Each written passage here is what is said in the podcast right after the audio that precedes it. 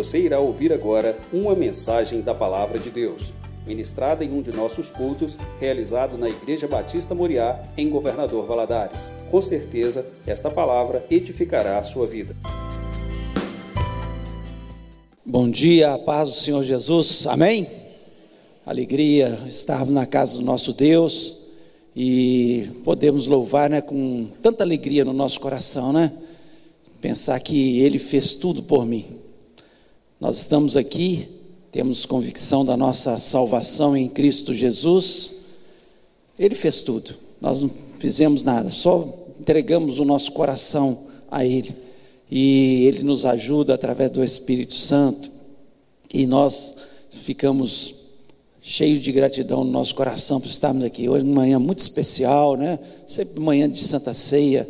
É uma manhã gostosa na presença do Senhor, onde nós paramos para refletir sobre aquilo que Jesus Cristo fez por nós, no nome do Senhor Jesus Cristo. Que Deus possa te abençoar, você que está aqui, né? você online. Espero que você agora que está online pare na presença do Senhor, né? Para não deixe nada venha distrair, tirar sua atenção e que você possa ser grandemente abençoado em nome de Jesus. Eu queria que você fechasse os seus olhos nesse momento, nós vamos orar. Pedir a Deus que nos abençoe. Fale com o Senhor, Senhor, fala o meu coração, que eu possa ter mudanças nas minhas perspectivas, no meu estilo de vida. Senhor, que a tua palavra possa trazer transformação verdadeira na minha vida em nome de Jesus. Fale com o Senhor. Peça ao Senhor, fala comigo. Senhor, usa teu servo agora me dê, que Deus possa me dar graça, né, para que eu possa transmitir as palavras do Senhor nessa manhã. Pai, nós louvamos o teu nome, te agradecemos mais uma vez pela tua presença neste lugar, pelo teu carinho, pelo teu cuidado, por tudo que o Senhor tem feito e sido nas nossas vidas. Ó Deus, onde estaríamos nós, perdidos, sem Jesus, sem esperança, sem alegria, sem paz? Ó Deus, e nós te agradecemos que no meio das tribulações, Senhor, nós temos paz. Mesmo sabendo que nós vivemos num mundo caótico, num mundo cheio de sobressaltos, ó Deus, onde a maior parte da população está sem esperança, Deus, nós temos esperança em Jesus. Fala o nosso coração, me dá graça, me dá sabedoria, Senhor, e que o Senhor esteja é fazendo coisas grandiosas na nossa vida nessa manhã. Seja uma manhã especial de encontro com Deus realmente, de experiências com o Senhor, de renovação de votos, de renovação de vida. Nós pedimos isso em nome de Jesus Cristo. Amém. Amém. Nós estamos aí estudando escatologia e é, como nós falamos, algumas perguntas estão sendo feitas online, né? E nós estamos no início de cada lição tentando respondê-las, né? Para que é, haja entendimento, porque coisa boa é a gente, é, no estudo de escatologia, ter o, o entendimento, né? Daquilo que Deus é, quer fazer ao, ao nosso coração. E a, a, a, grande maioria das perguntas eu vou tentar responder já falando, é, para não repetir a pergunta, ficar repetindo a pergunta, falando um pouco daquilo que é a dúvida né, é, das pessoas em relação àquilo que já foi ensinado né, nas aulas é, anteriores.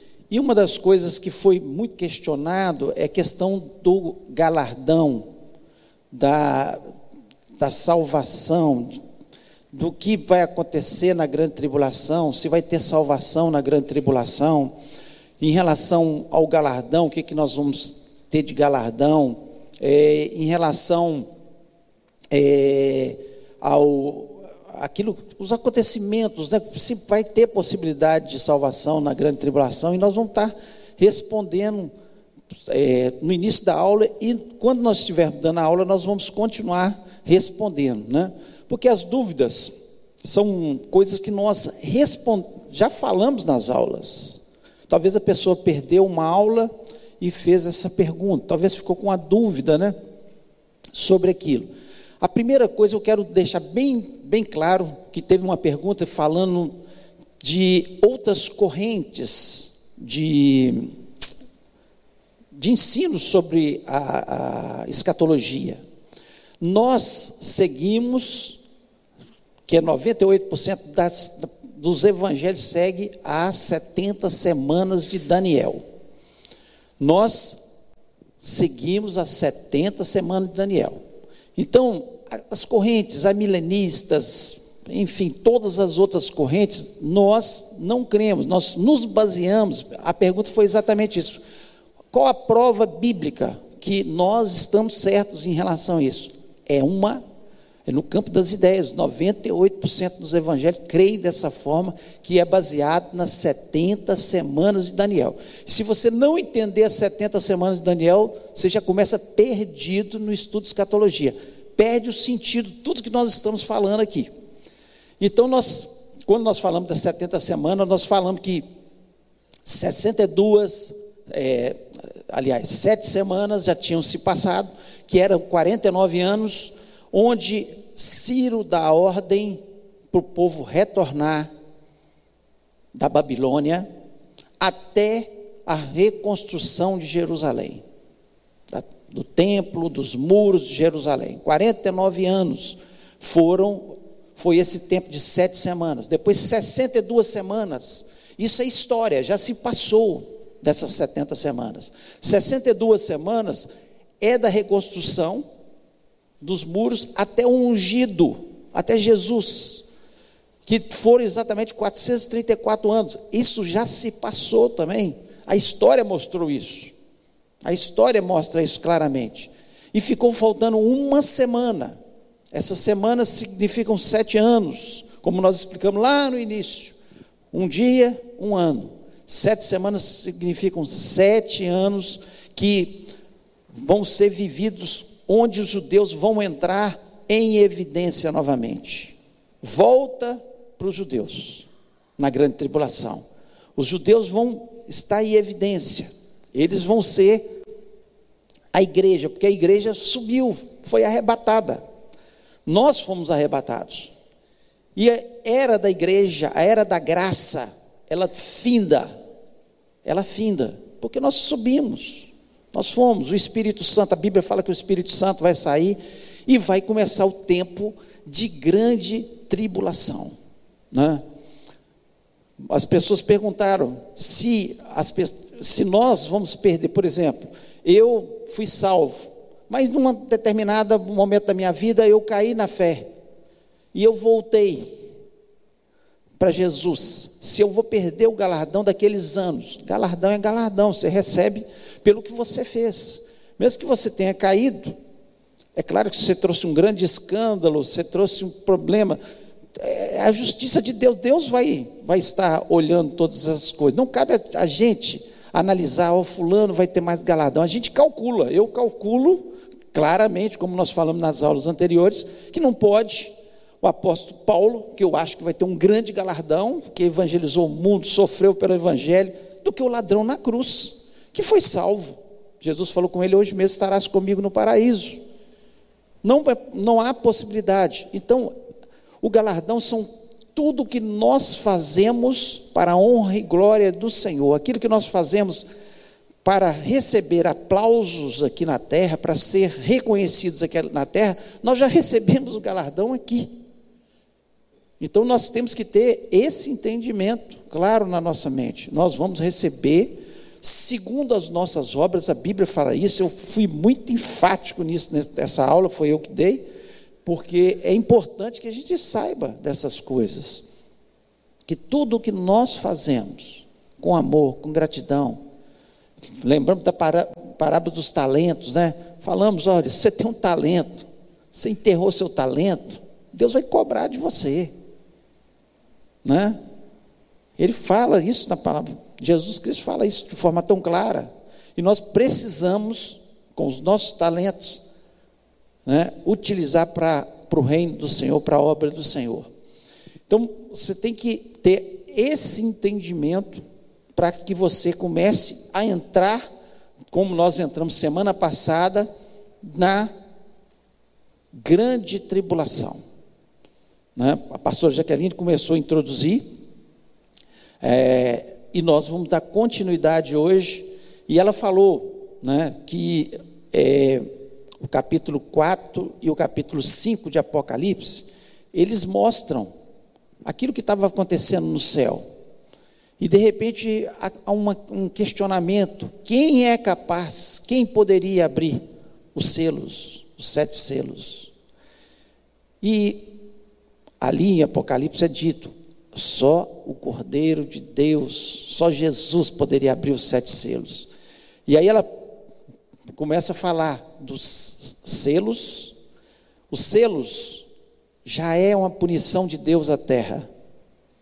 Depois Deus começa a punir de uma forma maior, que a gente acredita que essas punições começam dos três anos e meio em diante da grande tribulação, porque os três primeiros anos e meio haverá uma paz uma certa paz, que o anticristo vai tentar dominar toda a terra, colocar paz na terra, amenizar as coisas, explicar as coisas que aconteceram do arrebatamento. Não, esse pessoal foi arrebatado. Às vezes foram arrebatados pelos discos voadores. Já existe essa essa conversa por aí, né? Que nós vamos ser da era de peixes, que não estamos preparados para entrar na era de aquários, a era do homem, que o homem resolve as coisas, que o homem é que vai dar solução para o mundo. Essa era nós não estamos preparados, porque nós somos retrógrados, atrasados. Nós ficamos baseados em coisas na nossa moral, nos nossos costumes, na palavra de Deus. Então os extraterrestres foi, levou esse pessoal que não estava preparado para ficar aqui na Terra. Então, essa conversa que vai existir, ou outras conversas também, mas já existe isso, sendo divulgado pela nova ordem mundial, que era o antigo movimento Nova Era, e que hoje nós sabemos que é a nova ordem mundial, que já está preparando todo o caminho para o anticristo. Então, foi falado dos selos, né, que foram punições de Deus com fome, com guerra, com pestes, né, com é, tirando a paz da terra. Começou já aquelas punições que foram faladas. Depois foi falado sobre as trombetas. Eu queria que colocasse o slide das trombetas. Então, é, queria que você estivesse abrindo aí lá em Apocalipse, sua Bíblia, para a gente ver Bíblia, né? Como eu falo sempre quando eu estou dando escatologia, tem muita coisa que é no campo das ideias. Nova ordem mundial é o que está sendo divulgado, o que estão falando aí, é no campo das ideias, não tem na Bíblia. Agora, o que tem na Bíblia é Bíblia, e ninguém pode questionar, né? Então, aqui, no no capítulo 8 de Apocalipse, por favor, abra. Diz o seguinte: Quando o cordeiro abriu o sétimo selo, houve silêncio no céu há cerca de meia hora. Então, o sétimo selo foi a preparação para que começasse a trocar as trombetas.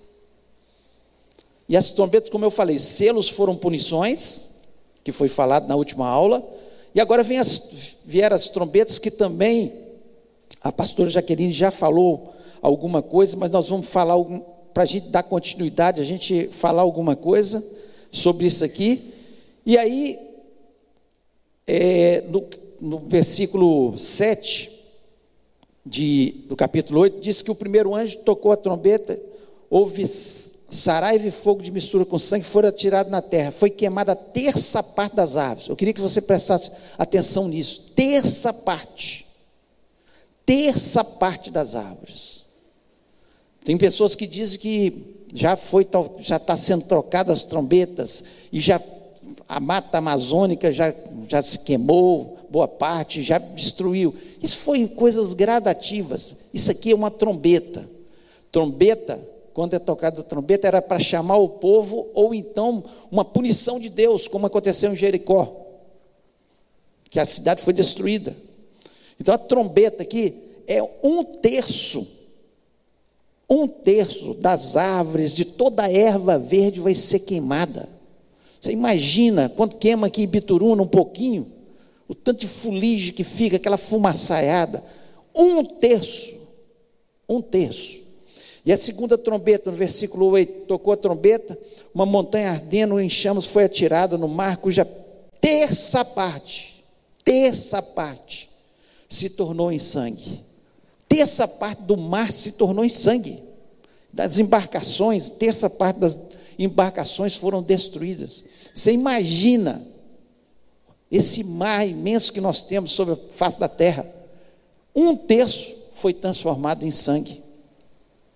Está acontecendo agora? Não, gente, isso é punição naquela época da grande tribulação. E essas punições, é claro que elas só podem acontecer nos últimos anos da grande tribulação. Senão não haveria possibilidade de vida. Então, um terço, um terço das árvores queimadas, um terço do mar, né, das embarcações do mar se tornou em sangue. Depois, no versículo 10, o terceiro anjo tocou o trombeta, caiu do céu sobre a terça parte dos rios e das fontes das águas. Então, aí as águas dos rios, nós bebemos, fontes, um terço das águas. Um terço. Então você pode imaginar, o mundo já está passando problema com águas, sede em muitos países. Nós não imaginamos muito isso porque nós estamos no Brasil. Só que nós podemos imaginar, a própria pastora falou isso na aula passada, o que aconteceu com Mariana, que nós ficamos aqui sem água, bebendo água mineral. Quanto tempo? Uma barragem que caiu. Agora, um terço das fontes de águas vão ser contaminadas, dos rios vão ser contaminados. Que caos, que caos que vai ser, né? E aí, a quarta trombeta tocou o anjo, foi ferida a terça parte do sol, da luz e das estrelas, para que a terça parte dele se escurecesse e na sua terça parte não brilhasse. Versículo 12 tanto o dia como também a noite. Então, um terço do sol, da lua e das estrelas deixou de brilhar. Então, o dia mais escuro, a noite mais escura. Sinais. Aí você observa que as trombetas, as quatro primeiras trombetas, fala aí de forma clara, um terço porque nós vamos chegar nas taças. Aí você vai ver que muito pior a punição de Deus sobre a face da terra, sobre aqueles que ficaram aqui na terra. Então, nós temos que estar com a nossa vida no altar para ser arrebatados, porque senão é perseguição e destruição e problemas o tempo todo. Você acha que está tendo problemas hoje? Pensa bem na grande tribulação. O que, que vai ser? Aí a quinta trombeta são os ais. No versículo 13, diz o seguinte: Então vi ouvi uma águia que voando pelo meio do céu dizia em grande voz: Ai, ai dos que moram na terra, por causa dos restantes, das restantes vozes da, da trombeta, dos três anjos que ainda têm de tocar. Então, três ais Três, por quê? Porque são coisas terríveis que vão acontecer sobre a face da terra. E a primeira, a quinta trombeta, versículo é, diz o seguinte, no capítulo 9, versículo 1. O quinto anjo tocou a trombeta e viu uma estrela cair do céu na terra, e foi-lhe dada a chave da, do poço do abismo. Então, esse, essa palavra abismo aqui é, é a mesma palavra que está lá é, quando Jesus Cristo fala da parábola do rico e Lázaro, que existe um abismo entre o lugar dos mortos, um lado chamado paraíso, ou seio de Abraão, onde estão todos os mortos. O ladrão da cruz foi: Hoje mesmo estarás comigo no paraíso. e seio de Abraão, porque a partir de Abraão todas as pessoas, né? Todas as pessoas de todos os tempos estavam ali, seio de Abraão, porque ele foi o aquele o precursor, né? Da bênção que nós teríamos, que seria Jesus. Dele veio a, a, a Jesus, né? Da sua descendência veio Jesus. E do outro lado, um lugar já de tormento, que não é o inferno, mas um lugar de tormento onde o rico estava lá atormentado. Naquela parábola está em Lucas, capítulo 16, que conta a parábola de rico e Lázaro. É a mesma palavra, é, é o mesmo abismo aqui. E aqui desse abismo saíram, no versículo 3, gafanhotos para a terra e foi-lhe dado poder, como tem os escorpiões da terra. Como tem os escorpiões da terra. E o texto nos diz, no versículo 6, naquele dia os homens buscarão a morte e não acharão, também terão ardente desejo de morrer, mas a morte fugirá dele. E no versículo 5 fala que eles seriam atormentados cinco meses. Então isso é no finalzinho da grande tribulação, mas cinco meses antes de acontecer a segunda vinda de Jesus. Com certeza. Esse é um certo. Então, são soltos. João, a gente tem que entender, João viu teve a, a visão, e ele viu saindo daquele poço, parecendo um gafanhoto, mas era uma picada de escorpião que picava as pessoas e, e, as pessoas começavam a sentir dor. E as pessoas tinham desejo de morrer, tentavam morrer. Tem gente que fala assim: não, na grande tribulação não vai ter morte, baseado nesse versículo. Ah, pessoas vão tentar morrer. Só nesse ai nessa quinta trombeta, nessas pessoas que foram picadas pelo escorpião. Nós já falamos tanta morte para trás, nos selos, nas trombetas, que vai acontecer morte, claro que vai ter. Só que essas pessoas que têm o sinal da besta, né, no versículo é, 4, diz que eles não têm o selo de Deus sobre a sua fronte. Então tem o sinal da besta.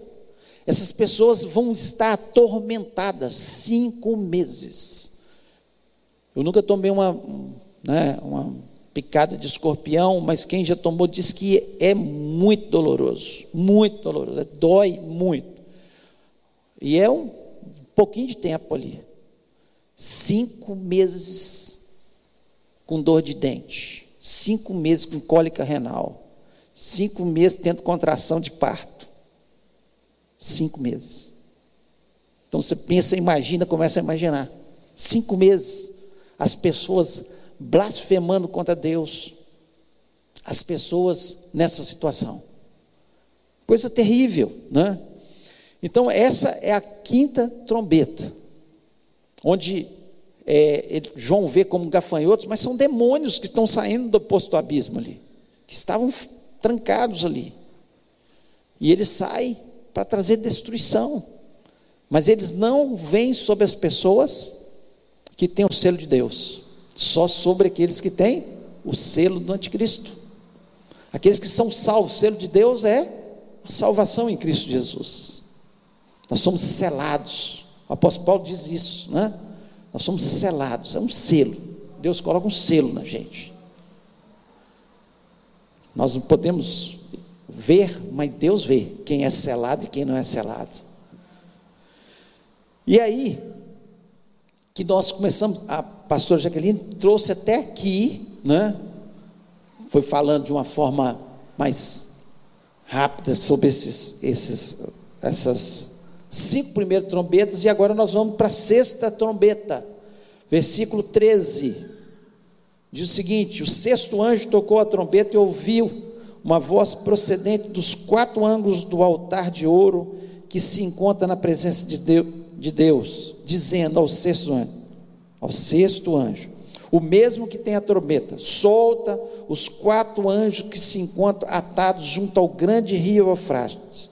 Foram então soltos os quatro anjos que se achavam preparados para a hora, o dia, o mês e o ano, para que matasse a terça parte dos homens o número dos exércitos da cavalaria era de 20 mil vezes 10 milhares. Eu ouvi o seu número.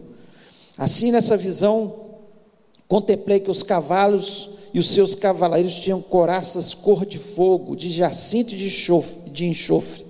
A cabeça dos cavalos era como cabeça de leão, e de sua boca saía fogo, fumaça e enxofre. Por meio desses três flagelos, a saber, pelo fogo, pela fumaça e pelo enxofre que saiu da sua boca, foi morta a terça parte dos homens. Então nós vemos aqui que João tem uma visão que a gente imagina que isso aqui pode ser aviões de guerra, tanques de guerra, com um exército de 200 milhões de pessoas, que matou um terço da, da população da terra que já estava existindo, porque muita gente já tinha morrido nas pragas anteriores, nos selos, nas trombetas, mas aqui um terço. Por isso que acredita-se que esses 200 milhões, aí é no campo das ideias, seja o exército chinês do Oriente, porque ninguém tem um exército tão numeroso, com tantos soldados quanto esse aqui, né? E acredita-se, quando a Bíblia fala que vai contra Jerusalém, também os reis do Oriente, então puxado pela China. China que persegue os cristãos. China, né, que nós não sabemos até que ponto esse Covid veio ou não veio, há muitos questionamentos, mas fica no campo das ideias de cada um. Nós podemos pensar dessa forma. Mas um exército enorme. E João, ele viu ali é, saindo fogo, fumaça, enxofre da boca daqueles, daquela, daquelas imagens que ele tinha, que poderiam ser tanques de guerra, que poderiam ser aviões de guerra. Ele tem uma visão, só que pensa bem, na era de Cristo lá, João imaginar que existiria tanques de guerra. Há 30 anos atrás, você imaginar que você faria tudo com seu celular praticamente.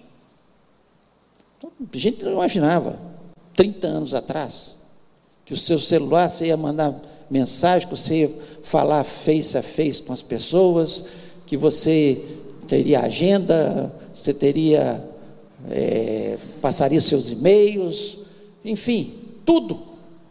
Você faz praticamente com seu celular. João poderia imaginar? Jamais ele poderia imaginar isso. Então ele está aqui tendo uma visão que quatro anjos que estavam atados, guardados para aquele momento. Acredite que são anjos tão poderosos que Deus os prendeu para aquele momento, para aquela hora. Demônios. Demônio, falei o quê? Anjos demoníacos. Consertei. Obrigado, pastor. Então, anjos demoníacos, porque a Bíblia aqui fala, os, é, quatro anjos, né? mas anjos demoníacos, guardados para aquele momento, né? para serem soltos. Né? Olha o versículo 21 do, do capítulo 9, o que, que diz? Nem ainda se arrepender dos seus assassínios, nem das suas feitiçarias, nem da sua prostituição, nem dos seus furtos.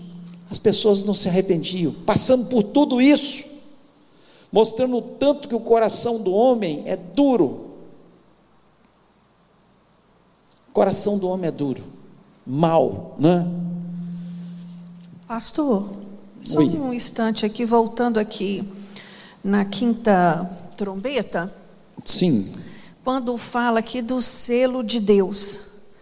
Eu penso que há uma, às vezes há uma confusão nas pessoas, porque os selados aqui de Deus não são os cristãos, porque a igreja já subiu. Os selados de Deus aqui é o povo judeu.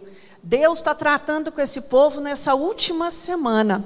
Aqueles cristãos que um dia caminhou com Jesus, que um dia conheceu a palavra, que teve entendimento disso, mas quando chega o tempo do arrebatamento e não está na presença do Senhor, não tem uma vida no altar, não está preparado para esse encontro, que ficou, ele vai ter que fazer uma decisão diante do anticristo. Porque vai haver uma perseguição como nunca houve na terra, e ele vai ter que fazer uma escolha. Então ele não vai ficar selado. Ele vai poder fugir, ele vai poder se esconder por um tempo, mas não há, ele não vai ter como viver se não aceitar o sinal da besta. Então, é, às vezes as pessoas pensam assim: ah, esses então são os selados são a igreja. São aqueles, não, aquele que clamar pelo sangue de Jesus, ele vai receber o perdão e a morte pela perseguição do anticristo. Ele não vai ficar aqui como hoje nós vivemos. Hoje nós temos a opção: eu aceito Jesus hoje, ou eu aceito Jesus amanhã. Eu vou me programar para isso, acreditando-se, né? Que teria essa segunda, terceira oportunidade. Mas nesse tempo aqui, quando se diz vai haver salvação, vai, mas não da maneira que se conhece hoje. Vai ser em duras trevas, em duras situações e perseguições, e onde vai chegar para você e vai perguntar: você vai receber a marca do anticristo? Se você tem alguma coisa para vender, se você tem alguma coisa para comprar, se você tem que negociar, se você tem que viver a sua vida como nós vivemos hoje, não, não, eu não aceito porque eu eu creio em Cristo Jesus. Ah é? Então tá. Acabou-se. É. É, na verdade, assim, aqui fala daqueles, especialmente os judeus, que eles vão estar, como nós falamos, na grande tribulação, é evidência, a igreja sai de cena, a igreja foi arrebatada. E claro que muitos cristãos que às vezes ficaram na grande tribulação e ainda não foram mortos aqui, que muito difícil no finalzinho da grande tribulação. Pode ser também alguns cristãos que estão refugiados em algum lugar, etc. Mas muito pouco. Mas a evidência é o povo judeu que está em já aqui o povo de Deus volta para a evidência. E o povo, é, e a igreja saiu, porque ela, a igreja foi arrebatada. Iniciou a grande tribulação após o arrebatamento da igreja. Então nós não estaremos mais aqui. Né? E agora, a sétima trombeta, vai para o capítulo 11, versículo 15.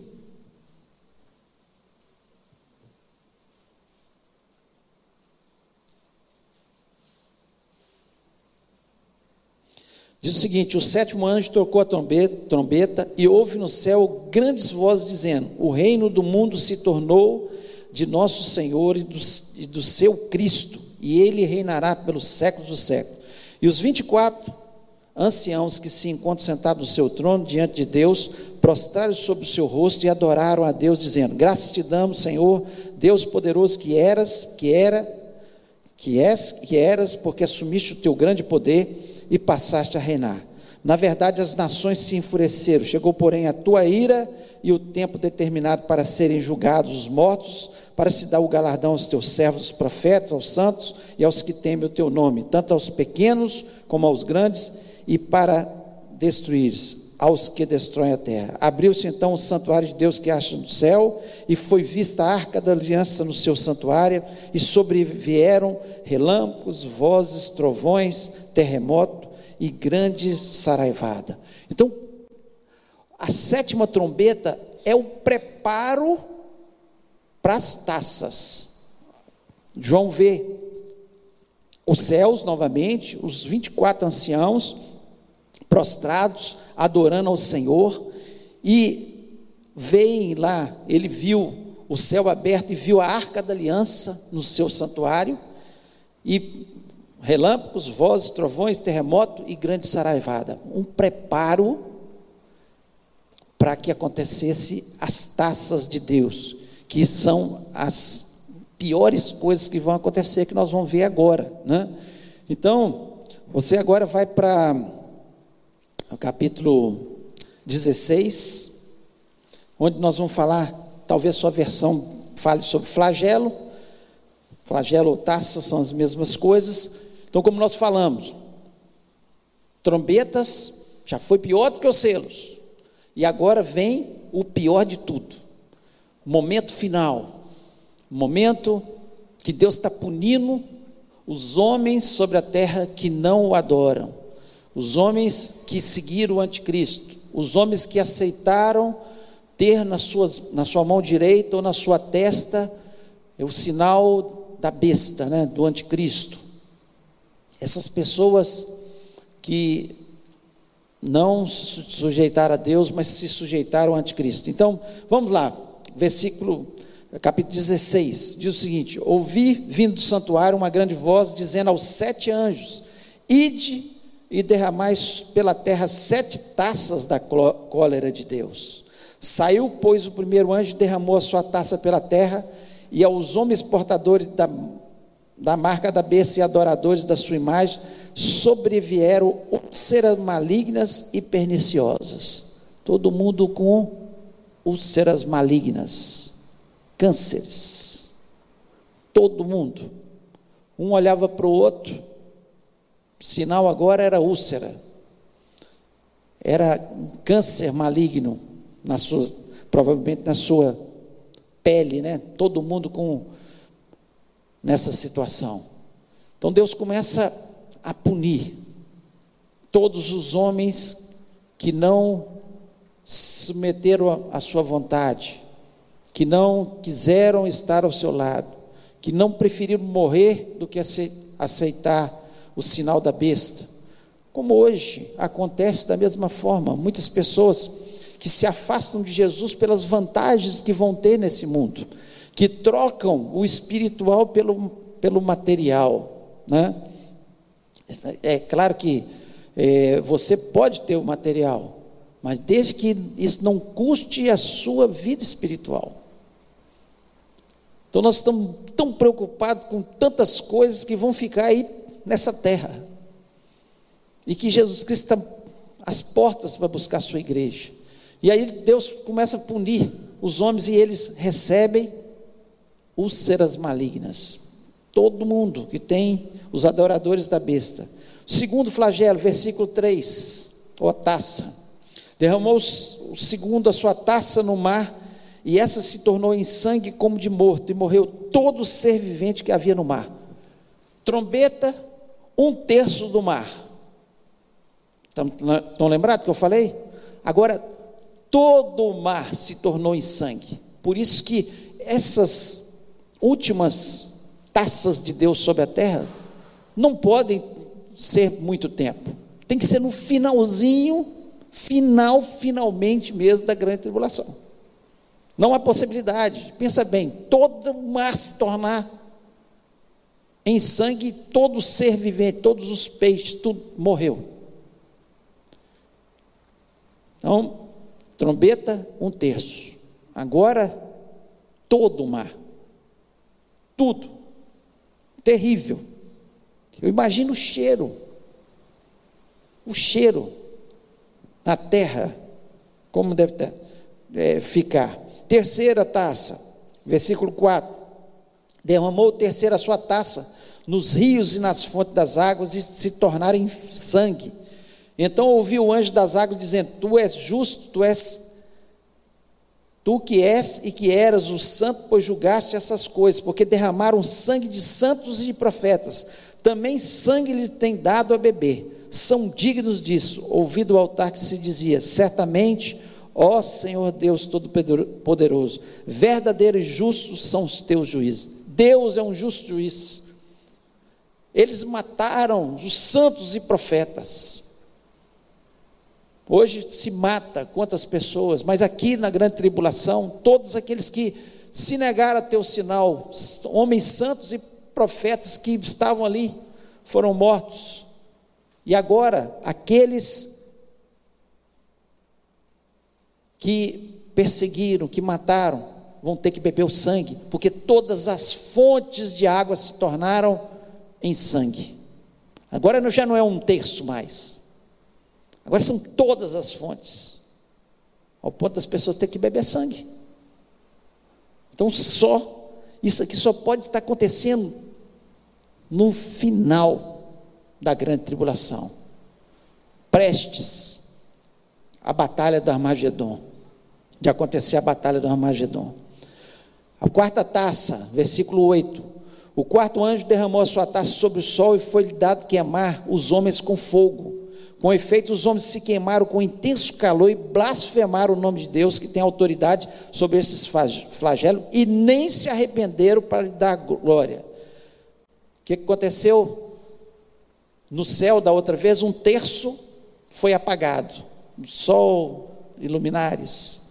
Agora, a intensidade do calor é tamanha que começa a queimar como fogo as pessoas. Ainda bem que eu não vou estar em Valadares. Misericórdia. Que trem terrível. Sem água para beber, sem alimento direito para comer. Uma situação terrível, todo cheio de úlceras perniciosas e sol em cima, queimando. E os homens não se arrependeram, blasfemaram contra Deus, mostrando a dureza do coração do homem. O que, que o homem está se tornando? O homem que foi criado para ser a coroa da criação. O homem que foi feito né, para ser imagem e semelhança de Deus, de bondade, de misericórdia. O homem se torna mal, perverso, a tal ponto que vem todas essas punições. Quinta taça, versículo 10: derramou o quinto a sua taça sobre o trono da besta, cujo reino se tornou em trevas, e os homens remordiam a língua por causa da dor que sentiam, e blasfemaram o Deus do céu por causa das angústias, das úlceras que sofriam, e não se arrependeram das suas obras. Então agora vem o sol escaldante, e sobre o reino do anticristo, vem trevas. Trevas. Eu fico imaginando, né? Os homens ali sofrendo no escuro, sem ver nada. A escuridão tamanha que eles não eram capazes de ver um ao outro, de, de ver o que estava acontecendo. Eles remordiam as suas línguas de dor. Terrível. O sexto, a sexta taça, versículo 12: derramou o sexto a sua taça sobre o grande rio Eufrates, cujas águas secaram para que se prepare, para, preparasse o caminho dos reis que vem do lado do nascimento do sol, do oriente. Então vi sair da boca do dragão, da boca da besta e da boca do falso profeta três espíritos imundos semelhantes a rãs, porque eles são espíritos de demônio, operadores de sinais e se dirige aos reis do mundo inteiro com o fim de ajuntá-los para a peleja do grande dia do Deus Todo-Poderoso. Eis que venho como vem o ladrão, bem-aventurado aquele que vigia e guarda suas vestes, para que não ande nu e não se veja a sua vergonha. Então os ajuntaram no lugar que em hebraico se chama Armagedon. Armagedon. Então o rio Eufrates é um obstáculo para que os reis do Oriente viessem para atacar a cidade santa. Eles vêm né, do Oriente, descendo em direção a Jerusalém e param. Né, os exércitos vão parar no vale de Armagedon, onde existe o, o Monte Megido. O Monte Megido, existem escavações lá que mostram várias civilizações que foram conquistando aquela terra e dominando, vieram outra, outra civilização, dominou aquela e foram construindo uma sobre o outro. E aquele monte, você vê todo o vale, está tá aí no, no, no quadro aí, você pode ver todo o vale do Armagedon, onde vai acontecer a batalha final. A batalha de Jesus, não do povo de Deus, que o povo de Deus não vai precisar batalhar, a batalha de Jesus contra os exércitos do anticristo. Então, esse sexto flagelo é a abertura do rio Eufrates, para que um exército de 200 milhões entre ali para destruir. E nesse tempo eles destroem boa parte, como nós lemos em vários textos de Zacarias, de Ezequiel, ele destrói mais de um terço da população de Israel, mas uma parte delas fogem, da, da população de Israel foge para a região da Jordânia, que é Edom, Moab e Amon, onde tem montanhas com cavernas, e eles fogem para ali, que é um lugar mais seguro para eles ficarem. A Bíblia fala sobre isso aí, quando vai haver essa batalha, onde o povo de Deus, o povo de Israel, que está agora em evidência, está ali. Uma parte em Jerusalém que para ser atacada, e boa parte da população que já foi atacada, que já foi destruída, um terço deles foram mortos, eles vão ali para aquela região que hoje é a, Jordânia. Edom, Moab e Amon. Naquela, naquele local onde tem muitas montanhas, muitas cavernas, muitos lugares, né? ao ponto de Edom achar que ela jamais seria destruída quando ela. Né, a gente vê isso em Obadias, quando eles foram destruídos. Eles jamais, porque eles se sentiam orgulhosos que eles moravam nas montanhas no alto, eles viam os inimigos, rolavam pedras, ficava fácil de, do inimigo vir. Então, ali que o povo de Israel está escondendo, né? Então, essa é, a, é o local que vai ser aberto, né? E agora o sétimo flagelo, versículo 17. Então derramou o sétimo anjo a sua taça pelo ar, e saiu grande voz do santuário, do lado do trono, dizendo: Feito está. E sobrevieram relâmpagos, vozes e trovões, e ocorreu grande terremoto, como nunca houve igual desde que a gente sobre a terra. Tal foi o terremoto forte e grande e a grande cidade se dividiu em três partes, e caíram as cidades das nações, e lembrou-se Deus da grande Babilônia para dar-lhe o cálice do vinho do furor da sua ira. Todas as ilhas fugiram, e os montes não foram achados. Também desabou do céu sobre os homens grande saraivada com pedras que pesavam cerca de um talento, e por causa do flagelo da chuva de pedras, os homens blasfemaram de Deus, porque o seu flagelo era sobremodo grande. Então, há um grande terremoto nesse essa última taça de Deus. Quando o exército do anticristo está preparando ali para invadir Jerusalém, para, a batalha do Armagedon, né? que nós chamamos, a Bíblia chama de batalha do Armagedon. Esse povo né? de repente acontece um terremoto que somem tá? as ilhas, as montanhas. Você pensa bem, Bituruna vai cair, os montes vão cair, ilhas vão desaparecer, vai ser um terremoto que vai mudar completamente a forma da terra. Completamente a forma da terra. Os estudiosos da, da NASA, alguns estudiosos da NASA, isso é descrito, né? E isso é no campo das ideias agora, não é a Bíblia que eu estou falando. Eles acreditam, estudando a Bíblia, que esse fato, quando vai ter uma mudança na forma da terra, a terra vai voltar a ser como ela era antes do dilúvio. Antes do dilúvio, a terra era de uma forma. Você pode, se você ler a Bíblia, você lembra que não havia chuva. Então vinha o orvalho do céu, descia, que era uma camada de ozônio que protegia, e também subiu o orvalho da terra, que molhava a terra.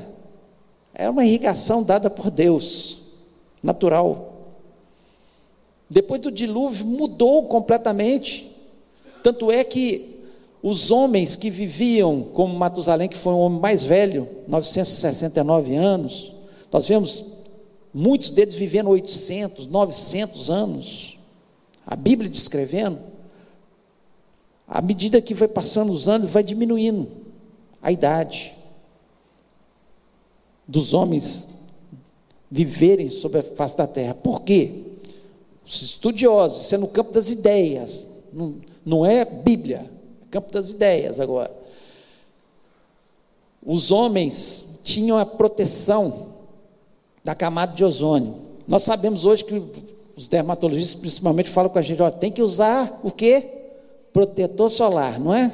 Por quê? Para proteger a pele para ela não envelhecer. Para sua pele não ficar envelhecida. Por quê? Porque os raios solares, eles envelhecem. E acredita-se que eles envelhecem não só a pele, mas todo o nosso organismo. Esse, do jeito que nós vivemos. E essa camada de ozônio que existia, protegia, que era o orvalho que descia, protegia. E por isso que os homens viviam muito tempo, eram menos doenças, menos problemas. Isso é no campo das ideias. Repito mais uma vez. E quando houver essa transformação, preparando para o milênio, porque no milênio o homem vai voltar a viver muito. Então a terra vai ter uma transformação. Esse terremoto que está aqui. E além disso, aqui diz que caíam do céu pedras do tamanho de um talento, talento mais ou menos 34, 35 quilos, pedras caindo. Pensa bem, quando cai às vezes uma manga na cabeça da gente uma árvore, dói demais. Pedras de 34, 35 quilos caindo sobre os homens. Que destruição, que terrível. E os homens continuam blasfemando, não se arrependem, mostrando a dureza do coração e que Deus é um justo juiz. Mesmo Deus punindo, mostrando todas as coisas, mesmo Deus dando oportunidade em todos os tempos, nós vivemos hoje na era da graça, nós somos salvos através de Jesus Cristo, entregar nosso coração a Jesus Cristo, reconhecendo que Ele é o único caminho que conduz a Deus. Na grande tribulação, oportunidade de salvação. No milênio, oportunidade de salvação, como nós vamos estudar mais à frente. Então nós vemos de forma muito clara as oportunidades sendo dadas e Deus punindo a terra sendo um justo juiz. Porque a terra, nós estamos vendo aí, os sinais que antecedem a volta de Jesus, a iniquidade, a falta de amor, né, que está existindo por parte, boa parte da população. Esse mundo só não está pior. Tem gente que fala, ah, mas os crentes, assim. Gente, nós somos o melhor povo da terra. Nós podemos ter defeito, sim, mas nós somos o melhor povo da terra. Nós somos o sal que ainda salga essa terra. Nós somos a luz que reflete a luz de Jesus. Nós somos o melhor povo da terra, nós cristãos. Por quê? Porque nosso caráter é moldado ao caráter de Cristo. Nós queremos melhorar, nós queremos avançar, nós somos capazes de perdoar, nós somos capazes de amar. Não podemos deixar que o mundo nos contamine a ponto de nós perdermos o amor. Mesmo que as pessoas nos façam mal, nós vamos continuar perdoando. É esse o papel nosso, porque nós vamos continuar salgando essa terra. Nós somos a diferença. E na grande tribulação, catástrofe sobre catástrofe, né? Então vamos falar um pouquinho agora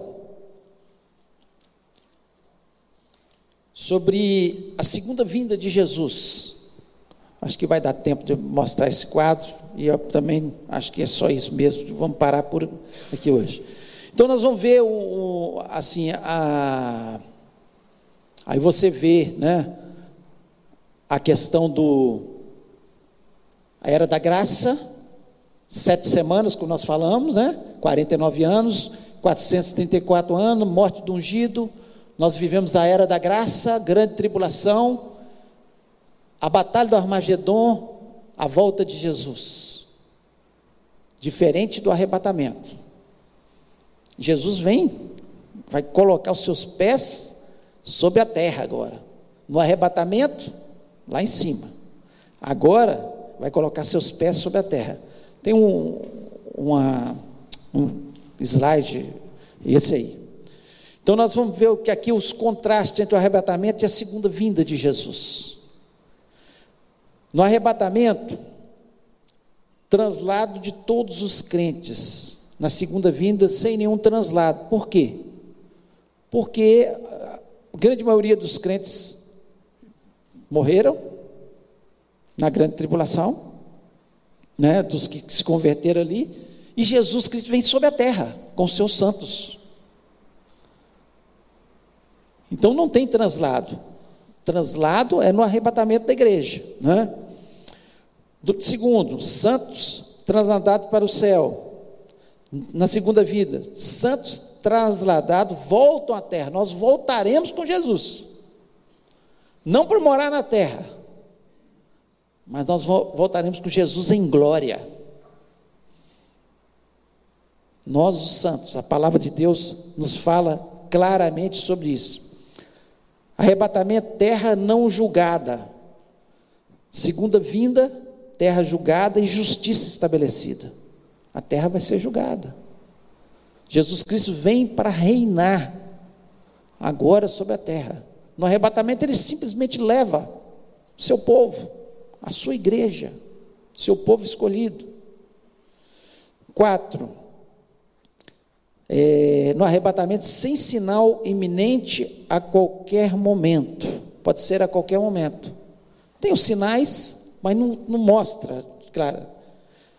É, no, na segunda vinda, sinais definidos, preditos, inclusive a grande tribulação. A pessoa está vivendo a grande tribulação, são sete anos. Jesus virá com sete anos. Todo mundo sabe que estiver ali e ouviu estudos como esse, vai saber. O povo foi arrebatado, daqui sete anos Jesus Cristo volta. E vai ter que passar pela grande tribulação. Quem ficar. Então nós temos que nos preparar para subirmos, para sermos arrebatados, né? É, arrebatamento não está no Antigo Testamento, é Jesus que fala sobre isso.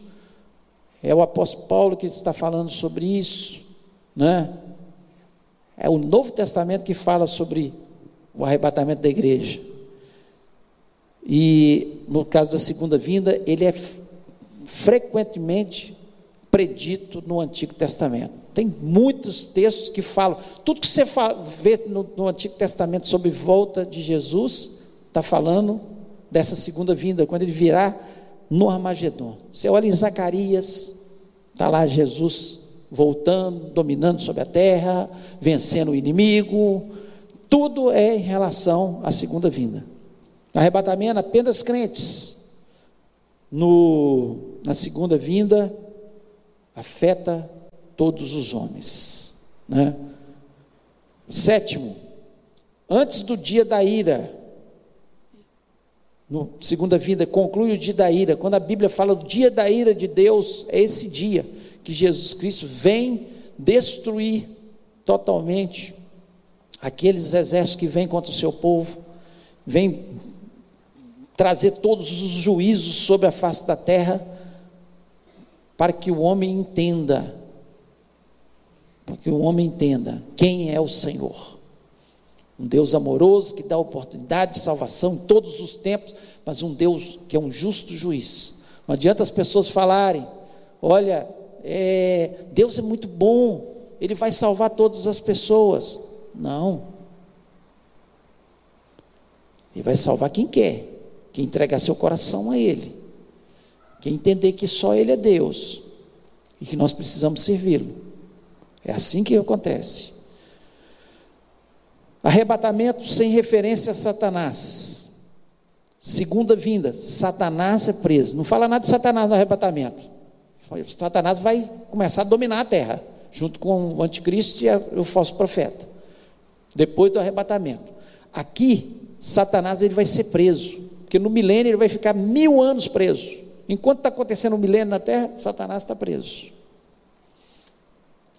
Nove, Cristo vem para os seus no, na segunda vinda. Cristo vem com os seus. Nós viremos com Ele. A palavra de Deus nos diz isso. Cristo com os seus santos, com seus anjos e seus santos, virão nessa segunda vinda. Né? É, no arrebatamento, 10, ele vem nos ares. Então, ninguém vai ver. Vem nos ares, na nuvem, ao tocar da trombeta, Os que morreram em Cristo subirão primeiro, depois nós seremos transformados. É assim que a palavra de Deus nos diz, e nós estudamos sobre isso, sobre arrebatamento. Agora, a segunda vinda, não. A segunda vinda, ele vem para a terra, ele vai pisar na terra. A palavra de Deus nos diz que ele pisa sobre o Monte das Oliveiras, assim como ele subiu ali no Monte das Oliveiras, ele vai descer no Monte das Oliveiras, na terra, e todo olho verá. No arrebatamento, todo olho, não é todo olho que vai ver, mas na segunda vinda, quando ele vem, né, a volta dele sobre a terra, todo olho verá. Nós sabemos que é claro que através de câmeras que vão transmitir para o mundo inteiro quando ele estiver voltando. Todo olho verá. Ele descendo ali sobre o Monte das Oliveiras. Desce primeiro no arrebatamento, ele reivindica sua noiva. E na segunda vinda, ele vem com a sua noiva. No arrebatamento 12, apenas os seus o veem, nós já falamos isso, e todos os olhos o verão na segunda vinda.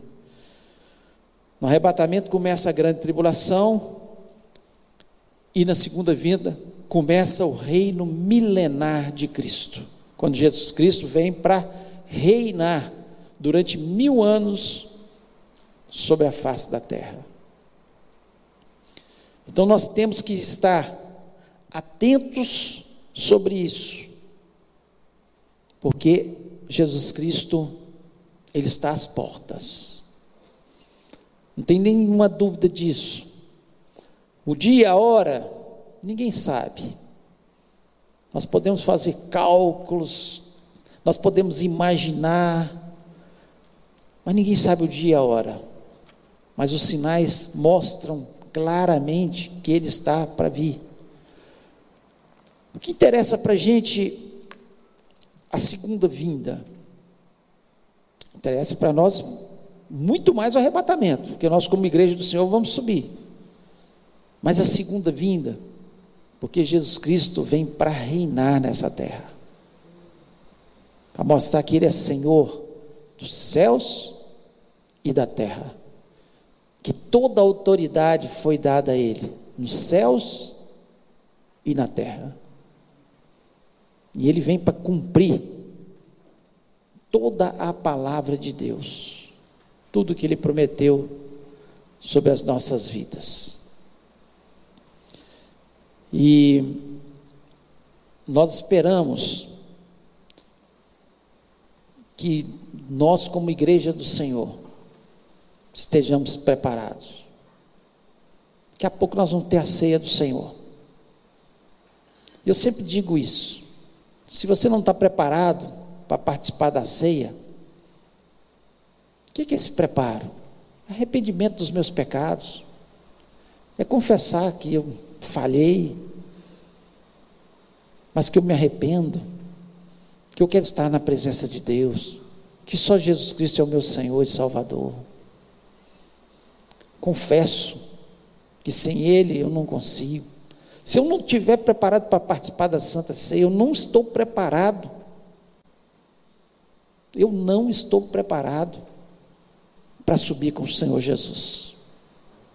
Agora, se você é digno de participar da Santa Ceia, o apóstolo Paulo fala isso, se você é digno, tem que ser com dignidade.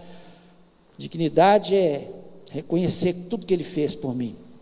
Que o sangue de Jesus Cristo, derramado daquela cruz do Calvário, é que tira os meus pecados, é que transforma a minha vida.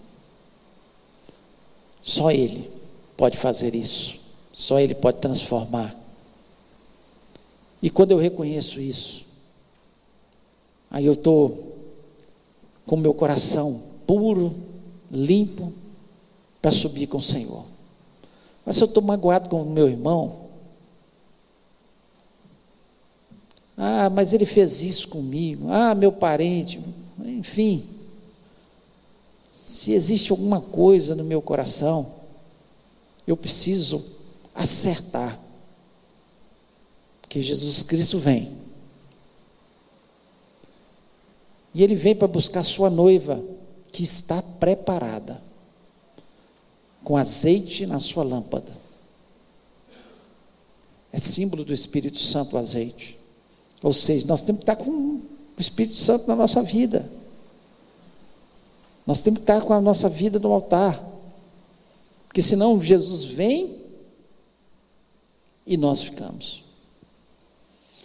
Então que Deus possa falar o seu coração. Que Deus possa nessa manhã fazer com que você pense sobre isso. Eu também tenho que pensar todos os dias. Estou preparado se Jesus Cristo voltar. A minha vida está no altar. Ele vem como ladrão, como foi falado. De repente, quando menos se espera. Pode parecer que está demorando. E tem pessoas que ficam, ah, mas Jesus até hoje, já ouço falar disso há tanto tempo e até hoje Jesus Cristo não voltou. No dilúvio foi a mesma coisa. Os homens falavam, ah, você está construindo esse, esse barco aí, quantos anos, Noé? Diz que vem um dilúvio, que vem chuva. Cadê chuva? Nem sabemos o que, que é isso. E de repente, veio a chuva. De repente, tudo foi destruído. Então nós temos que parar para pensar. Esse é o momento, né? Nós vamos daqui a pouco participar da Santa Ceia. Temos que refletir sobre a nossa vida. Como é que está o meu testemunho para os de fora? Como é que está a minha vida? Queria que você fechasse seus olhos nesse momento. Ensino da palavra sem aplicação é só mais um estudo bíblico. Nós precisamos aplicar a palavra no nosso coração. Para que, que nós estamos estudando isso? Gente, para saber que terrível que vai ser para saber que Deus é um justo juiz. E Ele vai punir essa terra. Não pense você que os homens maus que se gloriam da sua maldade aí, de, da sua prostituição, da sua idolatria, da sua perseguição aos cristãos, que eles não ficarão sem punição, vão, vão ser punidos. Deus é um justo juiz, mas a misericórdia dele, a mão dele sempre está estendida para a gente. Basta falar, Senhor, eu te quero, te quero tanto, preciso tanto do Senhor. Sem o Senhor eu não posso viver. Vamos orar. Pai querido, nós louvamos, exaltamos o teu nome. Te agradeço, ó Deus, por termos o privilégio e a oportunidade de estudar a tua palavra. Deus, ela é, é tão clara,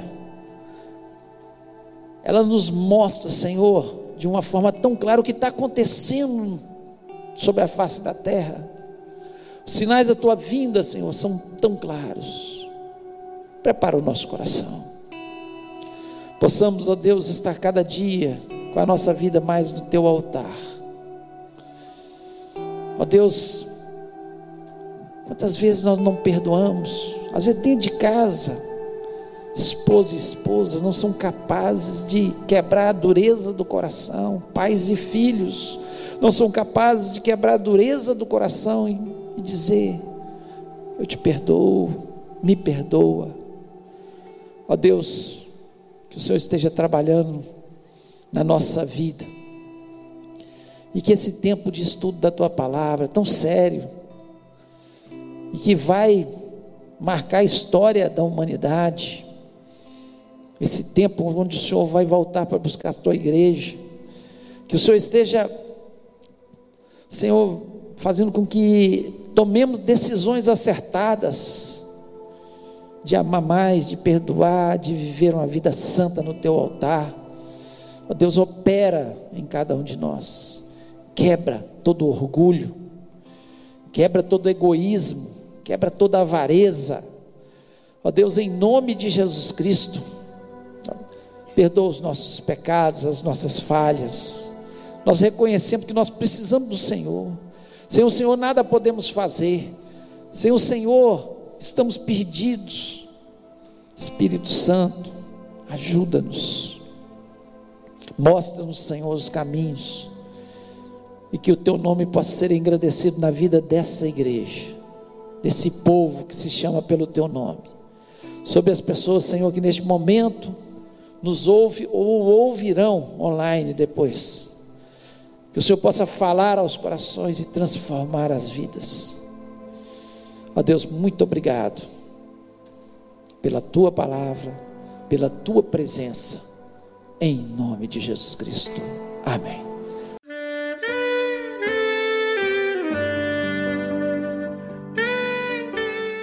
Querido amigo, Deus se interessa por você. Ele conhece as circunstâncias atuais da sua vida. Não hesite em buscá-lo. Em Jeremias 33, versículo 3, ele nos diz: Clama a mim e responder-te-ei, e anunciar-te-ei coisas grandes e ocultas que não sabes. Esperamos que a mensagem ouvida tenha falado ao seu coração e que você e sua família sejam abençoados pelo Senhor Jesus.